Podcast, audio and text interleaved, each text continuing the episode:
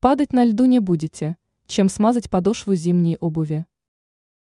С приходом зимы и гололедицы может возникать проблема, связанная с неустойчивостью на льду.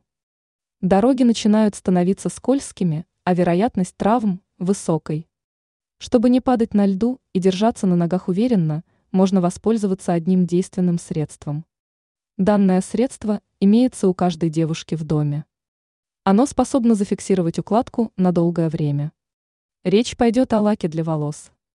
На первый взгляд, данное средство может показаться сомнительным, однако на деле оно способно спасти не только шевелюру, но и от скольжения на льду.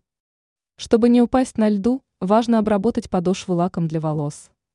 Нужно лишь распылить средство на проблемное место и оставить на 5 минут. Спустя указанное время вы можете смело отправляться на улицу. Результат вам понравится, поскольку вы не будете больше скользить на льду. Обрабатывать подошву важно до выхода на улицу. Использовать средства для замшевой обуви не рекомендуется, поскольку оно может нанести вред данному материалу. Теперь вы знаете, что делать для того, чтобы не скользить на льду.